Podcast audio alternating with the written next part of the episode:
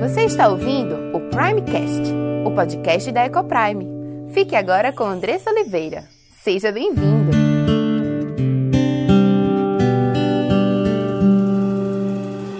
Eu sou Andressa Oliveira, esposa, mãe, educadora, diretora da Ecoprime International Christian School. E louvo a Deus pelo privilégio de falar a você mais um dia, falar a você, para você, sobre a palavra do nosso Deus, sobre o caminho que ele nos chama a trilhar nesta vida, em todas as áreas da nossa vida. E louvado seja Deus por isso, porque não nos abandona, porque não nos deixa sós, mas Ele nos mostra por onde nós devemos seguir. E isso é bênção demais. E eu quero compartilhar com você hoje sobre casamento. Quais são os passos que nós precisamos percorrer? Qual o caminho que nós precisamos percorrer para que nós possamos alcançar felicidade no casamento? É, de forma geral, meu marido trabalha com isso, né? Gabriel CBO, ele produz conteúdo todos os dias sobre casamento, no canal do YouTube, no Instagram, nas redes sociais, de forma geral. Eu, eventualmente, tenho tido a oportunidade de ouvir de algumas irmãs algumas situações difíceis. Ele também tem acompanhado alguns casais. E nós vemos o quanto é difícil esse ambiente do casamento. Nós mesmos, né, vivenciamos isso em nosso casamento. Então, vivemos lutas, vivemos brigas, intrigas, confusões, mas muitas, muitos dos problemas são desajustes daquilo que Deus nos chamou a viver é, falta de compreensão daquilo que Deus nos, nos chamou a viver. É uma luta de forma mais é, intencional contra determinados pecados, sim, porque nós precisamos lutar contra os nossos pecados todos os dias, em várias áreas da nossa vida. E isso também deve acontecer dentro do casamento. E muitos cristãos têm vivido casamentos difíceis, dolorosos, casamentos em que talvez se olhe e se diga: ah, perdi a minha esperança. E se você tem vivido uma situação assim, ou talvez você conhece alguém que tem vivido algo parecido, ou talvez você esteja casada, mas você tem vivido desafios no seu casamento, eu quero te convidar a estar aqui comigo hoje para que você possa ouvir aquilo que Deus tem para falar para você neste dia. E antes de nós seguirmos, eu quero convidar você a me seguir lá no Instagram. Né? Já falei de Gabriel, Gabriel CBO, ele produz muito conteúdo sobre casamento, então segue ele, tem sido uma bênção, não é porque é meu marido não, mas, né, Deus o tem usado e ele realmente tem sido bênção nessa área, na vida de muitos casais. E quero te convidar também a me seguir, Andressa Coprime, Andressa 2S, Ecoprime 26, tudo junto. E lá também eu tenho produzido conteúdo sobre educação cristã, sobre filhos e eventualmente também sobre casamento, tá? E é, essa semana a gente vai ter, Gabriel e eu, nós vamos fazer uma live juntos. Isso não acontece com tanta frequência, mas essa live ela vai acontecer amanhã, depois do programa Palavra de Vida, com o pastor Marcos Fenelon. Você vai acessar lá o Instagram, na Escola Ecoprime, e você vai ter acesso à live que estará eu e Gabriel fazendo, cujo tema é cinco lições sobre como refletir a paternidade de Deus na vida dos seus filhos. Então, não perde essa oportunidade. Talvez você esteja me escutando e esteja dizendo assim, ah, Andressa, mas eu sou mãe, o que, é que essa live tem a ver comigo? Tem tudo a ver com você, mulher de Deus. Porque Deus nos chama, quanto mulheres, ao sermos auxiliadoras idôneas. Então, nós precisamos entender o chamado dos nossos maridos na casa, em nossa casa, para que possamos cumprir o nosso papel, ajudando-os a ser quem eles precisam ser. E talvez você esteja também me escutando e diga, Andressa, mas eu sou sozinha. Eu não estou casada, eu me divorciei, eu talvez eu né? Não tenho marido. Estou viúva ou, ou alguma outra situação. E essa live também é para você, minha irmã. Você tem carregado um fardo mais pesado, né? E tem precisado cumprir os dois papéis ao mesmo tempo.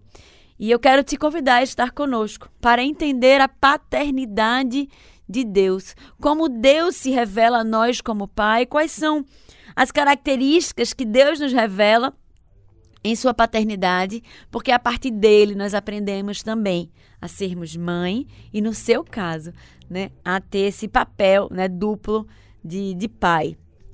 Apesar de que nesse caso nós sempre sugerimos né, que você procure um homem que possa ser referência para o seu filho, porque nada substitui a referência masculina que ele precisa. Pode ser um tio, um avô, né? Algum homem da igreja que seja um homem bíblico, que tenha algum tipo de relação com a sua família, né? Mas é importante que ele tenha alguém, algum pastor em quem se espelhar, em a quem ter como referência. Mas bem, estaremos falando sobre paternidade, Dia dos Pais se aproxima, né? E estaremos conversando sobre isso na live nesta quinta-feira. E, gente, é, eu tenho ouvido cada vez mais relatos frequentes de pais angustiados, desesperados em relação à opção sexual, por exemplo, dos seus filhos, a situação em que seus filhos encontram rebeldes, desobedientes, distantes de Deus. É, essas últimas semanas eu tive a oportunidade de conversar com algumas pessoas que trabalham em outras escolas e elas me fizeram relatos bem tristes, né, de salas inteiras de crianças confusas sexualmente, né? Realmente é, a gente percebe que quando não há Deus, quando não há a palavra de Deus para trazer um cerne, né, para trazer um crivo, para trazer a, a luz para a moral, para aquilo que é certo e que é errado, né? Esse acaba se extinguindo. Então, quando não existe Deus, não existe certo e errado. E é isso que a gente tem vivido na nossa sociedade com muita tristeza. E eu vou quero falar um pouco mais sobre isso na próxima semana.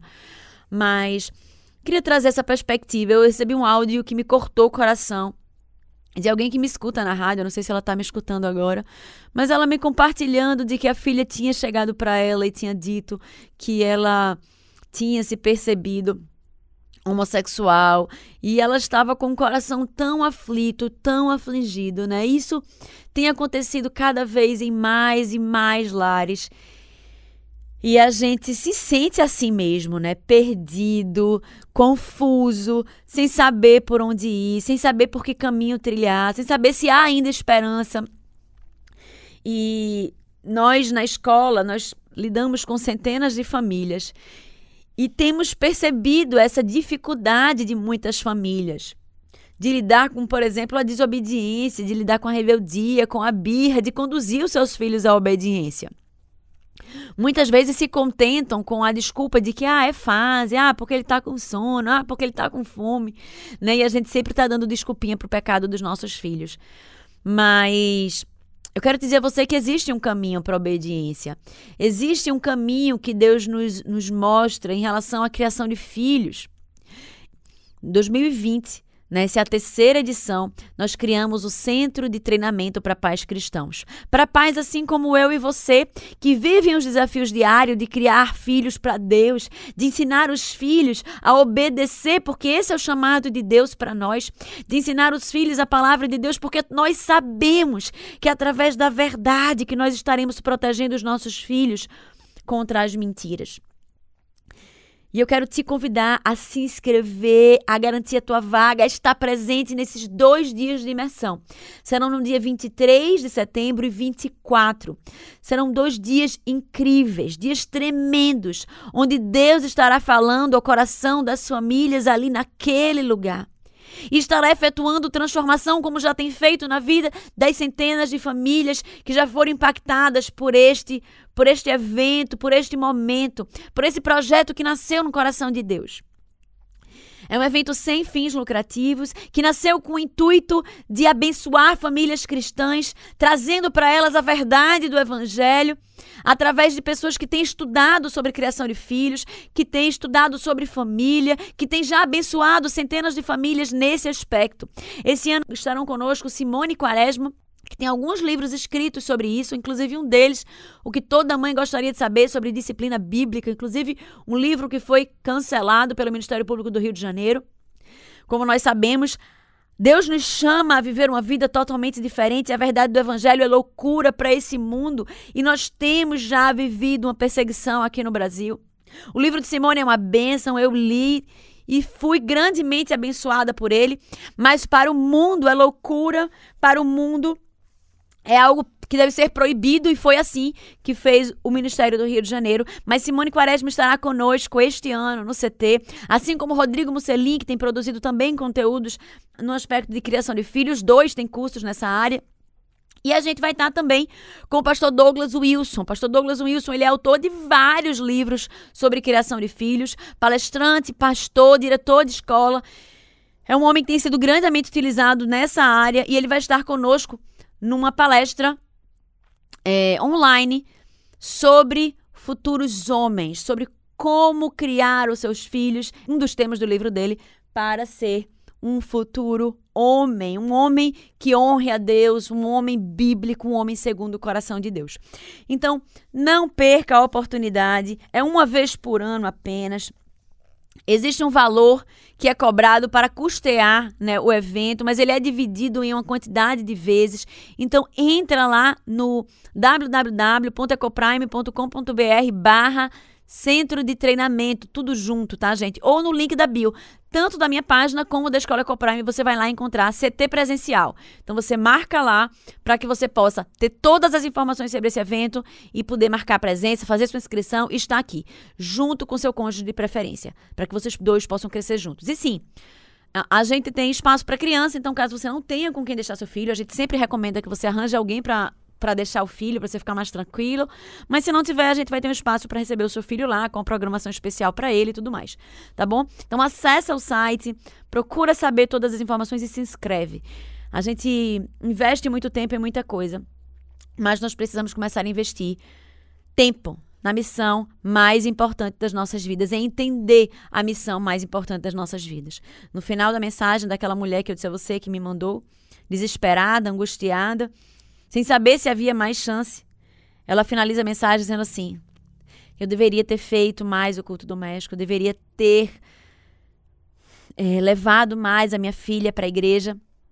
E com certeza, ela deveria ter entendido melhor a sua missão. Porque quando fazemos isso, nós poderemos trilhar um caminho mais certeiro né? E lá em Provérbios diz que nós devemos ensinar a criança no caminho que deve andar. E quando crescer, jamais se desviará dele. Mas existe uma forma de fazer isso. E é sobre isso que nós estaremos conversando no dia 23 e 24 para que nós possamos juntos proteger o coração dos nossos filhos contra todas essas ciladas que o inimigo tem armado ao redor deles.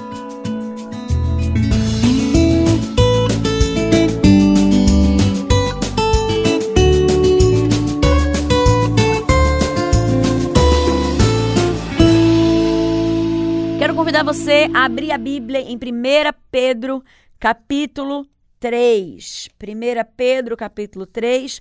Nós estaremos lendo do versículo 1 ao versículo 15, tá?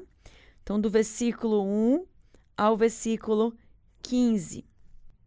Eu vou ler tudo e depois eu volto para explicar versículo por versículo, tá bom? E a gente vai trazendo as aplicações. Então vamos lá. 1 Pedro, capítulo 3, 1 a 15. Mulheres, sede vós igualmente submissas a vosso próprio marido, para que se ele não obedece à palavra, seja ganho sem palavra alguma, por meio do procedimento de sua esposa. A observar o vosso honesto comportamento, cheio de temor. Não seja o adorno da esposa o que é exterior, como frisado de cabelos, adereços de de ouro, aparato de vestuário, seja, porém, o homem interior do coração, unido ao incorruptível trajo de um espírito manso e tranquilo, que é de grande valor diante de Deus. Pois foi assim também que a si mesmas se ataviaram outrora as santas mulheres que esperavam em Deus, estando submissas a seu próprio marido, como fazia Sara, que obedeceu a Abraão, chamando-lhe Senhor, da qual vós vos tornastes filhas, praticando o bem e não temendo perturbação alguma. Maridos, vós igualmente vivei a vida comum do lar, com discernimento e tendo consideração para com a vossa mulher como parte mais frágil. Tratai-a com dignidade, porque sois juntamente herdeiros da mesma graça de vida, para que não se interrompam as vossas orações. Finalmente, Sede todos de igual ânimo, compadecidos fraternalmente, amigos, misericordiosos, humildes, não pagando mal por mal ou injúria por injúria, antes, pelo contrário, bendizendo, pois, para isto mesmo fostes chamados, a fim de receberdes bênção por herança. Pois quem quer amar a vida e ver dias felizes, refreie a língua do mal e evite que os seus lábios falem dolosamente Aparte-se do mal, pratique o que é bom, busque a paz e empenhe-se por alcançá-la, porque os olhos do Senhor repousam sobre os justos e os seus ouvidos estão abertos às suas súplicas, mas o rosto do Senhor está contra aquele que praticam o males. Ora, quem é que vos há de maltratar se for zelosos do que é bom?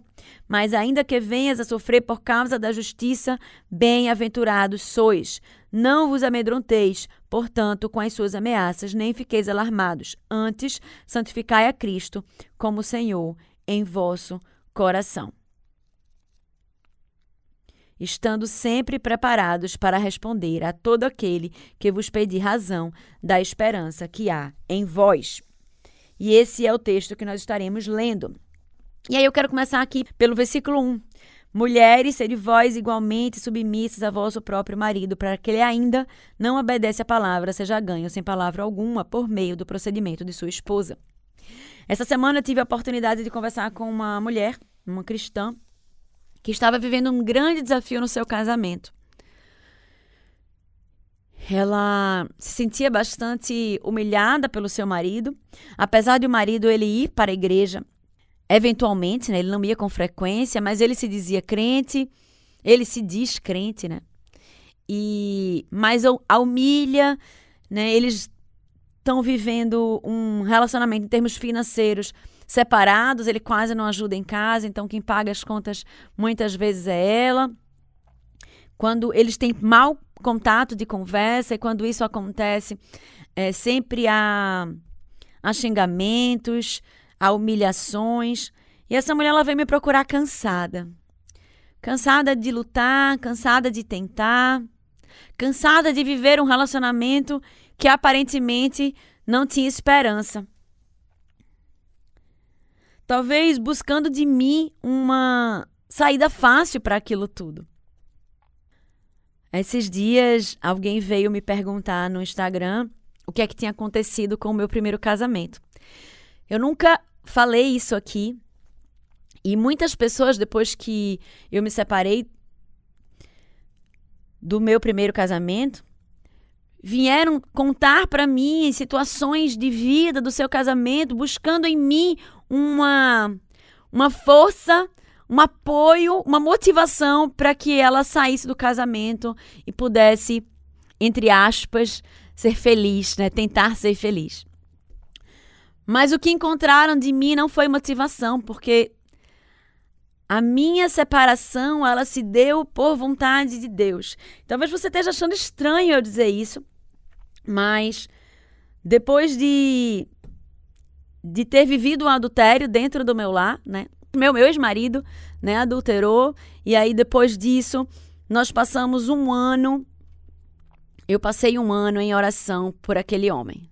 Eu entendi que, por mais que Deus, na Sua palavra, tivesse me dado razão para me divorciar, na Bíblia existem né, algumas prescrições que, por motivo de adultério, a mulher pode sair.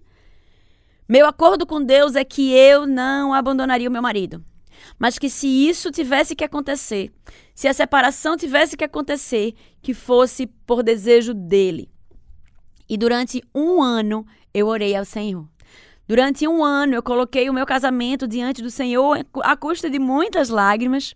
Todos os dias, religiosamente, eu acordava bem cedinho e durante um tempo eu me colocava diante do Senhor em oração e clamava ao Senhor que trouxesse mudança para o meu casamento, que restituísse a minha família, que convertesse o coração do meu marido. Depois de um ano, ele decidiu ir embora. Em suma, né, resumindo aí a história. E eu achava que no dia que isso acontecesse, depois de um ano orando, eu iria me transbordar em lágrimas sem entender o porquê que isso estava acontecendo. Mas não foi exatamente isso que aconteceu e eu vou te contar o final dessa história mais adiante. Mas o que eu quero trazer primeiramente é que o nosso chamado quanto mulher cristã é viver a vontade de Deus e não a nossa vontade. Nós precisamos colocar a vontade de Deus acima da nossa. E esse é o nosso primeiro chamado como mulher.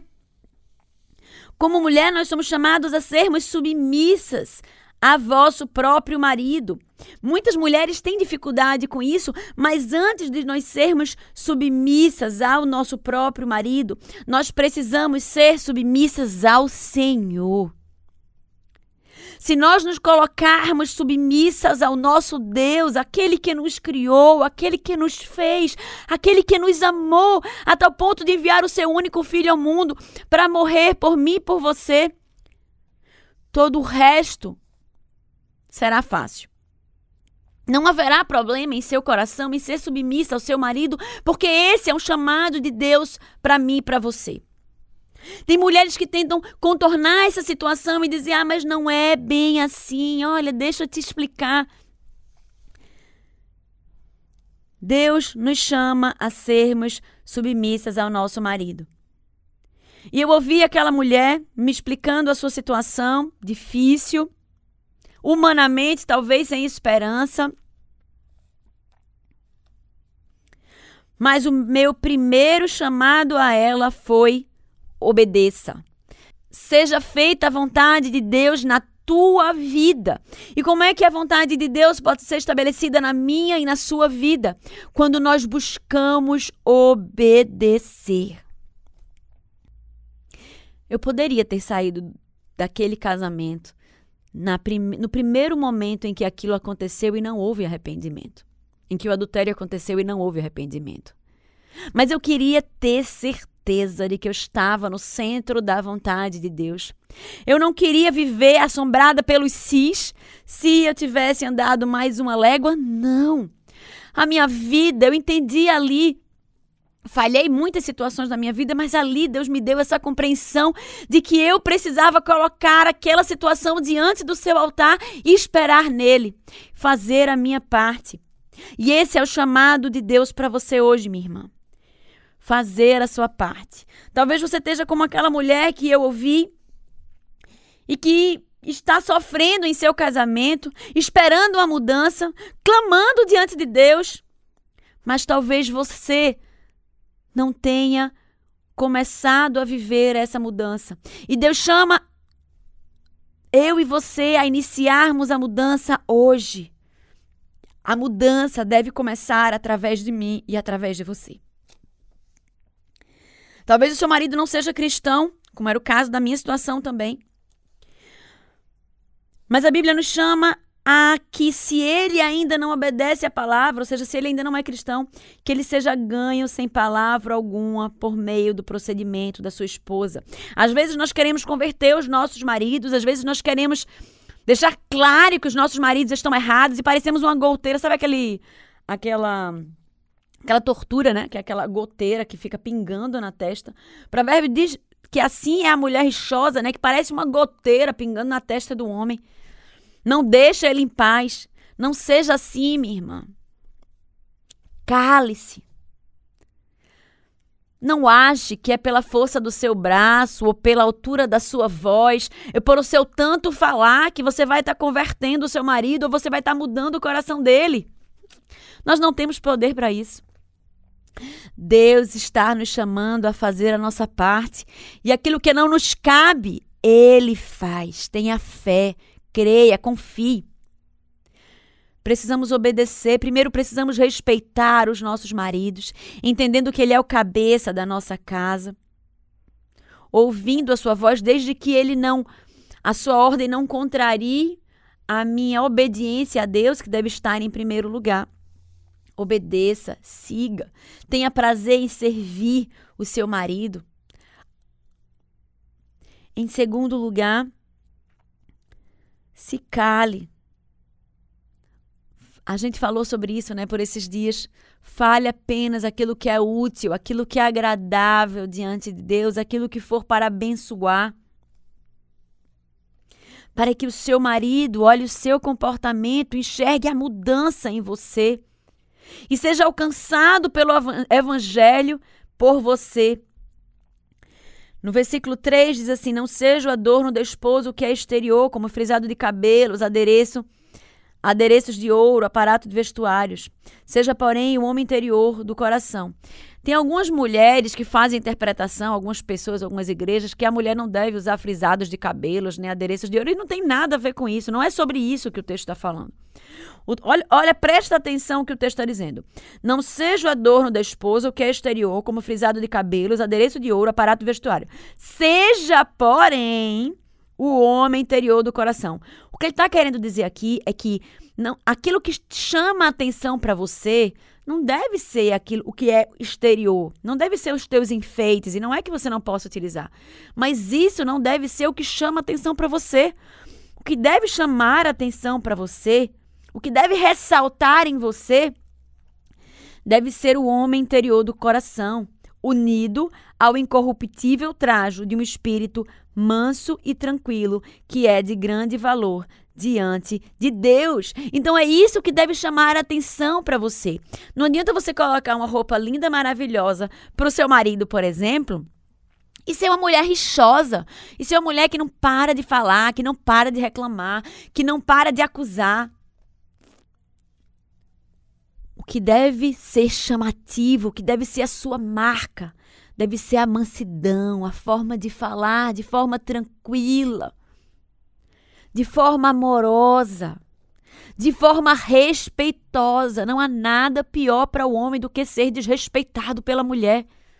Olha, primeiro chamado de Paulo, sede submissas, respeite o seu marido. É dele a última palavra, ele é o cabeça. Respeite o seu marido, respeite a posição que Deus colocou ele em sua vida, em sua casa, porque ele é o pastor, ele é o sacerdote, ele é o rei da sua casa e deve ser assim que você deve tratá-lo de forma submissa. Que seja a sua mansidão e a sua tranquilidade aquilo que ressaltam em seu comportamento, em sua atitude que é de grande valor diante de Deus. Aí ele continua no versículo 5 dizendo assim: Pois foi assim também que a, si mesmas se ataviaram outrora as santas mulheres que esperavam em Deus. Ataviaram aqui quer dizer se enfeitavam. Então, pois foi assim também que as mulheres, as santas mulheres que viveram antes daqui, elas se enfeitavam, se enfeitavam com o coração tranquilo, com o coração manso. Aí ele diz assim: essas mulheres que esperavam em Deus, não que tentavam lutar pela força do seu próprio braço, não que tentavam conquistar corações pela força da sua eloquência, porque isso não vai acontecer, mas elas esperavam em Deus. Elas faziam o que precisavam fazer. Muitas vezes estavam caladas, mas ganhavam o seu marido pelo seu bom procedimento. E aí ele conclui trazendo o exemplo delas estando submissas a seu próprio marido, como fazia Sara.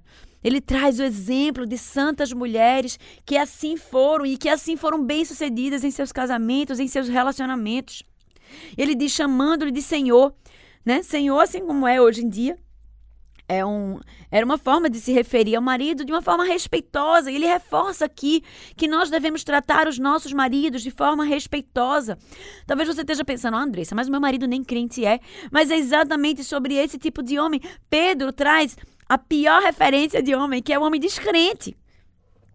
Porque, em tese, o homem cristão, por mais que a gente lute contra o nosso pecado, ele sabe o chamado dele, ele sabe pelo que ele tem que lutar, ele sabe que ele tem que seguir por determinado caminho, ele tem uma ideia de quem ele precisa ser, ou pelo menos precisa buscar isso todos os dias. Esse é o caminho do verdadeiro cristão. Mas aquele que não é cristão, é sobre ele que ele está falando aqui. Então, desde que a autoridade do seu marido não vá de encontro à autoridade de Deus sobre a sua vida, você é chamada a ser submissa ao seu marido.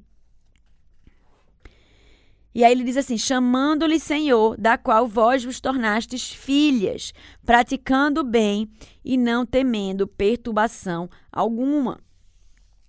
Nós não precisamos nos nos angustiar por estarmos nessa posição. Mas como as mulheres de antigamente, nós deveríamos esperar em Deus. Nós não devemos temer a vontade de Deus em nossas vidas, mas devemos abrir o nosso peito e dizer ao Senhor: Senhor, eu quero viver a tua vontade em minha vida. Esse deve ser o nosso clamor. E nós não devemos temer, então, perturbação alguma, porque nós confiamos no nosso Senhor. Nós somos filhas amadas de um Deus soberano, de um Deus que nos ama infinitamente. Não precisamos temer mal algum. Precisamos apenas descansar nele, como aquelas mulheres esperarem em Deus. E aí ele traz uma palavra aos maridos: Marido, vós igualmente vivei a vida com o mundo lá, com discernimento e tendo consideração para com a vossa mulher como parte mais frágil. Tratai-a com dignidade, porque sois juntamente herdeiros da mesma graça de vida, para que não se interrompam as vossas orações. E aqui eu quero trazer de forma mais resumida, porque eu quero hoje falar exatamente para você, esposa, mulher de Deus. E aqui ele faz um chamado ao marido, chamando o marido a estar em casa, viver a vida como do lar, a ter sabedoria para vivê-la, né, para exercer o papel que Deus o chama a viver, sendo pastor, sacerdote e rei do seu lar. Tendo consideração para com a vossa mulher, tratando-a com dignidade, entendendo que ela é a parte mais frágil, então precisa ser cuidada, precisa ser protegida. E aí ele lembra que a mulher, assim como ele, herdeiro da mesma graça, né? Filho de Deus, igualmente importante diante de Deus. A mulher é a irmã em Cristo, né, do marido também. Então, para que não se interrompam as vossas orações, para que ele fala aqui, né, para o marido crente, porque quando nós vivemos desafios em nosso lar, quando nós vivemos angústias do nosso lar, muitas vezes nós nos distanciamos de Deus. E aí ele lembra aqui para que isso deve ser feito, para que não se interrompam as vossas orações. Aí eu queria continuar no versículo 8, que diz: finalmente sede todos de igual ânimo. Então ele ele está falando que ele fala para as mulheres, ele fala para os homens, depois ele vai concluindo e ele diz finalmente. E aí ele traz uma aplicação para todos. Sede todos de igual ânimo, compadecidos fraternalmente, amigos, misericordiosos, humildes, não pagando mal por mal ou injúria por injúria, antes pelo contrário. Bendizendo, pois, para isto mesmo fostes chamados. Então, ele chama os dois, homem e mulher, a serem fraternalmente amigos, companheiros um do outro, misericordiosos e humildes. Eu quero focar aqui nesse misericordiosos e humildes. Muitas vezes o nosso casamento está de mal a pior, porque estamos deixando o nosso orgulho nos liderar. Muitas vezes você é naquela situação daquela mulher, ela estava sendo humilhada e de forma geral, o nosso ímpeto é responder à altura. É achar que, ah, mas eu não posso ficar calada diante disso. Não, porque ele me acusou injustamente, eu não fiz isso, mas ele vive me acusando, ou ele vive reclamando, eu faço das tripas coração para fazer tudo aqui nessa casa e ele vive reclamando. Mas precisamos, entendendo isso, lutar não contra os nossos maridos, mas primeiramente, né, nunca pelos nossos maridos, mas sempre lutar contra o nosso orgulho, contra o nosso pecado do orgulho, porque ele não pode nos liderar. Quem nos deve liderar é o Espírito Santo. É não mais aquela carne que habita em mim, aquela vontade carnal, aquele desejo carnal de dar o troco, de fazer dar a ele aquilo que ele merece. Não. Precisamos agir com humildade, agir com misericórdia. Nós falamos inicialmente que você deve se calar, mas não quer dizer que você vá, seu marido vai errar e você precisa ficar calado em todo o tempo, de jeito nenhum. Você é chamada a falar e faz parte do seu papel de auxiliador idônea se coloca, colocar para o seu marido, apontar o seu marido aonde ele pode melhorar. Mas é diferente de você falar isso na raiva, querendo jogar na cara dele em tudo aquilo que ele está fazendo errado, ou acusar ele, né, na forma de acusação de que ele está fazendo tudo errado, ou que ele não presta, ou que ele não sabe o que está fazendo, ou qualquer coisa do gênero. Deus chama você a falar, mas ele dá aqui o ingrediente com humildade entendendo que você é mais pecadora que ele, né? A gente sempre, Gabriel fala isso e a gente aprendeu isso num dos livros que a gente leu sobre casamento, que no casamento é a união de, dos dois maiores pecadores e que você é o principal. Então a gente tem que ter sempre isso em mente. Então, quando nós vamos admoestar o nosso cônjuge, nós precisamos entender que nós somos o principal dos pecadores. Então, com humildade, com misericórdia, sabendo que você também é pecadora, que você falha muitas vezes e você também é carente da graça e da misericórdia do Senhor não pagando mal por mal ou injúria por injúria, mas antes pelo contrário, bem dizendo. Então não é atacando o seu cônjuge de volta, não é dizendo tudo que ele merece ouvir, mas é agindo com ele como Deus age com você, porque Deus, ele diz que nós devemos amar como ele nos amou. E ele nos ama incondicionalmente. Seu marido ele não precisa merecer o seu amor, mas ele deve sim ser amado por você. Seu marido não precisa merecer o seu amor, fazer tudo certinho para continuar a ser amado por você, porque você deve amá-lo incondicionalmente, assim como Deus te ama.